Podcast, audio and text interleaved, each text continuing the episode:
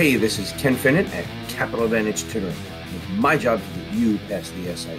I'm saying that 14, 15 times already. If you've been this far, might as well keep coming. So this is compliance considerations. Another great budget friendly program. If you can't, if you really don't want to spend the money on the STC, the Achievable program, I have a link for that in there. Let's go. Let's do this. Is compliance consideration. So this is all about like opening accounts and what the what the we've done kind of accounts, but this is more about opening the accounts and like what you have to do with the record keeping and stuff like that. So really, this is opening and updating client accounts, the Patriot Act, anti-money laundering, Reg SP, privacy, customer statements, and communication rules, and protecting the ever-loving customer. So we're going to start off with new account documentation. So here's the thing: when you open a new account, they have a lot of rules. So FINRA has a thing called KYC. You're supposed to know who your customer is. That's not the same as money laundering and all that. This is what it is. You need to know all the as many essential facts about your customer as possible. So you kind of want to get into that, okay? So you want to know everything you can about the customer. But what is required, okay? These are the stuff that's required. So what first thing you need, you need the customer's name and where they live. PO box is not acceptable. Yes, you can mail stuff to a PO box, but they can they have to have an actual physical address. Okay. Two, you have to know if they're legal or not. If they're 18, it's always a good thing to do. Second, third, second, third, whatever you want to call it, you need the name of the rep and then the signature of the partner, officer, director, or the principal who approves the account. So here's what it is: you need the name. Are they so? Those who I do it. You need their name, you need their age, you need who who the rep is covering it, and then you need the principal's approval. Boom. Okay. Now that's a retail customer. Okay. That works. Now let's keep on moving. Now, prior to settlement, so really with what they call within a reasonable time, you have to make a reasonable effort to get these three things. Doesn't have to get them, but you have to make every effort. You have to get the TIN number, which is what do we know that as? The social security number. You have to find out what they do and maybe the where their employer lives. And you should try to get um, if they're associated with another firm. That one kind of is a no-brainer. That's a non-starter if you can't do that. So this is where it gets a little little fuzzy, right? Because it's not fuzzy, but it seems it. So FINRA has rules that you're supposed to what you need to get. You need to know their name, their address, are they 18, registered reps signature, and the principal's approval by signature. That's what you need. And then you you're supposed to ask for other stuff, which just rewatch the beginning of the video. Now, the SEC has more requirements. They are what they do is they hide it in this. They go, the broker dealer has to have on record the name, social security number, address, telephone number, and date of birth. And then they're supposed to find out whether the person's working or not, where they work, if they're working with a broker dealer. Then they are supposed to find out so they can make recommendations, annual income, their net worth, um, not including the residence, investment objectives, kind of like how much they know about a business. And then you start getting into the whole risk tolerance thing. But that's these are these are this is the beginning. So now, what if a customer goes, I don't want to tell you my net worth and my income? They can do that you as a rep should sign something not- noting down that they're refusing to give that information. Now, if if the principal who's supposed to approve the account feels that the customer is not giving enough information to open an account, they can refuse it. That's their job. And remember something, you as a rep can't do trades before that. So you can't like in the morning fill out the paperwork, do some trades for your customer, and then at the end of the day give it to your rep, give it to your principal to approve. No, it has to be approved before they do the first trade. Also, you should find a trusted contact person. It's someone that the customer chooses that you can contact them in case you can't get in, tr- in touch with the customer. Okay. And it's basically someone that you can give customer information to that they've given permission for. It's a nice thing to have. You should try to do it. Okay. Again, it's a reasonable effort to get it. You try to find a trusted contact person. So if I can't get in touch with them or say they're, they're hurt or incapacitated or drunk or whatever it is, you have somebody you can call and say, listen, can you help me out here? Okay, so the account's open, they're trading a little bit. Within 30 days, you're supposed to send the customer a copy of the account record so they can verify it. And then every three years, which is every 36 months, you should be updating and updating the client info. So again, you open the account, it's all good, it's approved. Within 30 days, you should be sending the inform- the account record to the customer to confirm that it's all good within 30 days, okay? Or before the next statement, whichever is first, okay?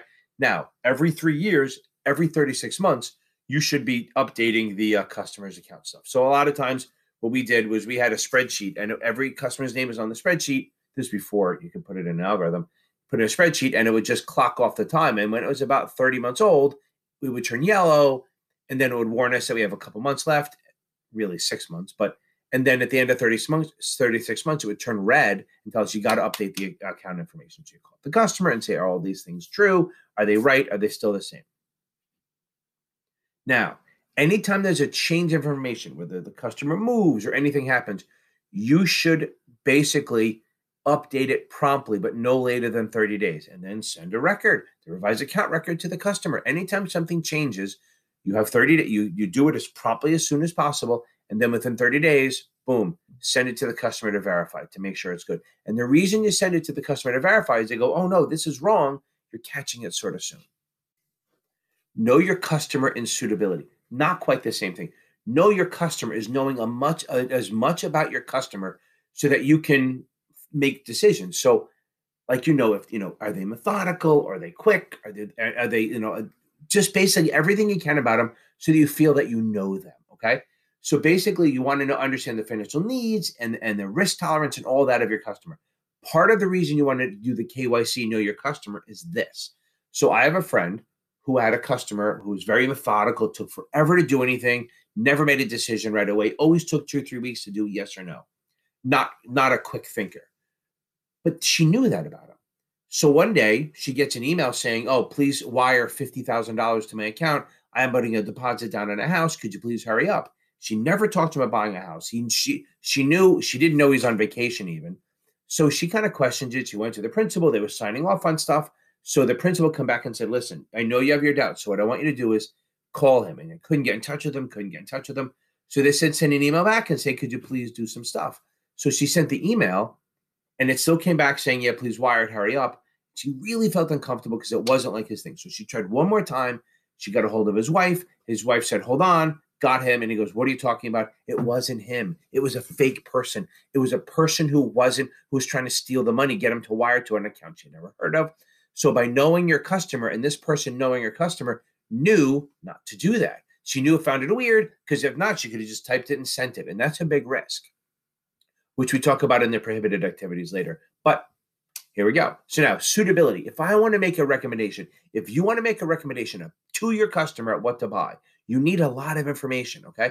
So you need to know everything they want to do. Is You need how old they are, not just are they 18, how old they are. Do they have other investments so you can fit? Remember, sometimes when you make a recommendation, you go, oh, the person's rich, you should have munis. But what if they already have a lot of munis? So then maybe you want to know what other investments are so that you can make it so it can fit in the pieces. Their financial situation, their needs. You want to know their tax status. Are they rich? Are they poor? If they're rich, what do we do? Rich people buy munis, poor people buy corporates, stuff like that. Their objectives. Do they want long term, short term? Are they looking for saving for college? You know, or college or a wedding or a new house, stuff like that. What their experiences. Do they know what an option is? Do they know what a bond is? Do they know what an ETN or ETF is? You need to know this. Their time horizon time horizon is almost everything about suitability. The longer the term, the more risk you can take, the more room you have to make errors. Liquidity, do they need the money right away? Do they have to have access to money? So a lot of people have a lot of money, don't have a lot of liquidity needs. Some do, but some don't. So the point is you want to know this stuff. Risk tolerance, how much risk they can take. I have a guy, I have two guys that I deal with. One is if you buy stock at 50 and it drops a penny, he starts screaming and crying and going crazy. I have another person who, if they buy stock at 50, it drops to 48, she's buying more.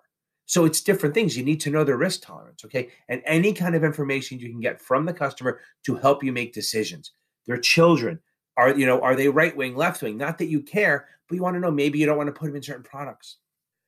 So we want to try to get as much of it, uh, what I that list of stuff I gave you want to get as much as possible to get the most complete picture that you can. And you always have to put you always have to make recommendations in your client's best interest, not your, not because you got a Ferrari payment coming up, the customer's best interest. So you have to do something suitable.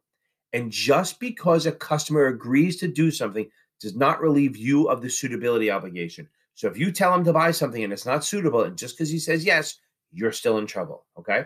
So you have to make sure that you're making recommendations for the customers, okay, for the customer's best interest. Okay. So basically, you can't p- pick one product over and over just for larger commissions. Okay, you can't pick certain fund ones. You know, do breakpoints or whatever it is, basically do breakpoint sales to try to keep them below a breakpoint to get a bigger commission. Basically, you also can't tell them to like, oh, you should use margin because we get bigger commission, stuff like that. You have to do stuff that is best for the customer. So FINRA has kind of a three suitability obligations. One, reasonable basis, which means would this thing you're recommending be suitable to someone, at least some of my investors? Okay. Two, is it specific customer specific, which is it's suitable to my customer. Okay. And then the third is quantitative. Does it fit in the in the portfolio? Okay. Even if it's suitable, is it basically is it too much, too little? It, so it's going to be reasonable basis. It's suitable for someone. Customer specific, suitable for that customer. And third, quantitative. It means you have to reasonable. You have to basically think, look at not just that one recommendation, all of the recommendations and all the portfolio to decide does it fit in in their in their um, what they need. Okay. Age based is one of the big ones. So the older they are, the less risky you can take. So I always do this. I do their age in bonds. That's a ballpark. Remember, that's a benchmark. So if they're 40%, if they're 40, you put them like 40% bonds, give or take, based on their risk tolerance. If they're 80, you put them like 80% bonds or fixed income, and then you up or down it based on um up or down it. That's not even English. Increase or lower it based on how, what their risk tolerance is. Books like to do what 100 minus their age in equity. Okay, I just do the other around. Their age and bonds. Institutionals. Okay, institutional accounts are like money managers and hedge funds and mutual funds and banks. They're not really. They don't need the same protection as retail does. Retail's individuals, right? So retail has a lot of protection. So we have to protect them. So there's a lot of things they cannot buy. Institutions don't want those handcuffs. So they'll say, listen, I want to be able to buy these things that are not normally on the menu. So FINRA came up and said, okay, we have to give something up because we're not going to protect you at the same time. So they came up with basically institutional suitability. Okay. So basically, an institution can state affirmatively that it can exercise its own independent judgment and evaluate recommendations. Institutions, basically, they can make their own decisions. They're big boys and big girls. So that's what the institutional suitability is stating. It's a form. You fill it out, not a form so much. There is a template for it, but you can actually you can write a letter, have your the firm write a letter saying we can make our own decisions and we can independently verify anything we have. That opens up the rep to be able to make recommendations without having to worry about every little suitability thing. They can't screw them over, but it does give them a little more leeway as far as recommendations go. Okay, that's the end of the first half of compliance. Oh, I changed shirts. That's weird. I think I shaved a little bit too. Um, please feel free to like, subscribe, share, go in the links, go on Amazon, but maybe open an account at Webull. Anything down there you want to do, have a little fun. Um, other than that, I will see you in a couple days with the second half. Also, don't forget my lives, 8.30 p.m. Eastern every Tuesday night. Have a great night.